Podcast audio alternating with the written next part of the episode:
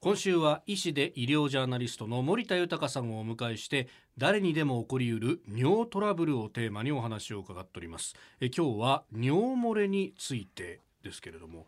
森さん尿漏れなんですがこれってその何でもない時にちょろっと出ちゃうってことなんですか？なんかこう微量な話で大変申し訳ないんですけどこうおトイレに行ってですねでこう一通りしましたと、はい。で男なんか当時そうなんですがした後にですねこうしまいましたと。でしまった後にこうなんか管の中に入った残りが出ちゃうみたいなあれも尿漏れっていうんですか？はい、あの今飯田さんの言ったのは排尿後滴下といって、はい。おしっこをし終わった後にええええええ。残っている尿が、はい。あの尿道に残っている尿が垂れてしまうと、ええ。これも尿漏れの一つですよね。そうなんですね。まああまあ男性に多いタイプです。最近もう一つのタイプはええ。こうお腹に力がかかった時に尿が漏れるタイプ。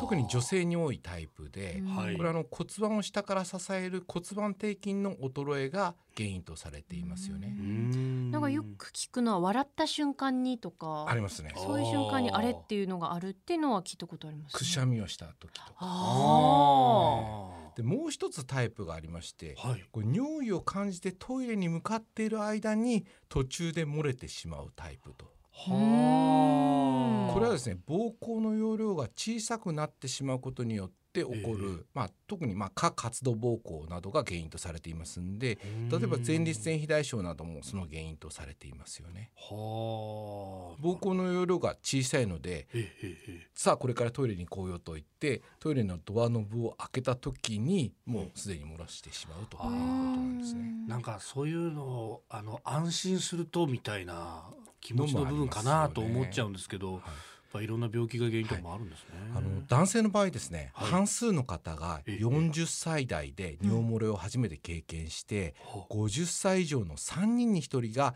尿漏れで悩んでいるという研究結果があるんですね。あ、そうなんですか。で結構はい多いんですね。一方ですね女性もはい40歳以上の3人に1人が尿漏れを経験していると報告されているんですよね。ちなみにですねはい。あの尿漏れ予備群かどうかを分かる方法っていうのがあるんですね。うんうん。ちょっと皆さんでやってみますけど、はい椅子に深く座っていただいて、はい。はい、で膝と膝をくっつけた時に。太ももの間に拳が入りますか？ということです。太ももの間、はいこ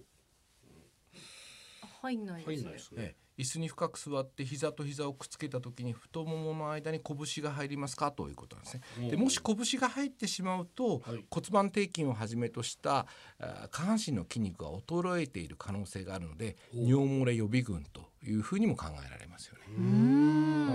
まあ、下半身の筋肉を鍛えることによって、はいまあ、尿漏れを予防することができるというほことなんうですよね。なるほど。え、そうするとあれですか？下半身の筋肉を鍛えるっていうとやっぱスクワットとかそういうのがえもちろんスクワットによって骨盤を下から支える骨盤底筋も鍛えられますしそれによっええて、まあ、尿道を取り巻く尿道括約筋などもお鍛えられますので非常にいいですね。はあ、でもあれ辛いんですよね。えーで私がですねえおすすめしている運動っていうのが、はいヤンキー座りなんですね。え、ヤンキー座りですか？うんよくやりますよね。やりますねしゃがんだような感じですよね。そうですね。あの尊虚の姿勢別名うんこ座りとも呼ばれてるみたいなんですけど、ヤンキー座りをすることではい骨盤底筋を効率よく鍛えることができて、尿道の周囲の筋肉を鍛えることができますので尿漏れ改善には効果が期待できるということなんですね。あとですね、はいあの飯田さんが最初に言われたええ男性のちょい漏れ対策としてあ。は。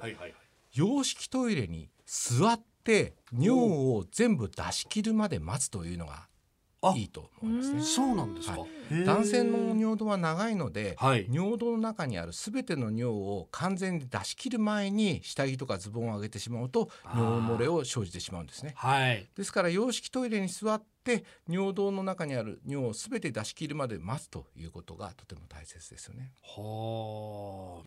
えー医師で医療ジャーナリスト森田豊さんでした。先生明日もよろしくお願いします。よろしくお願いします。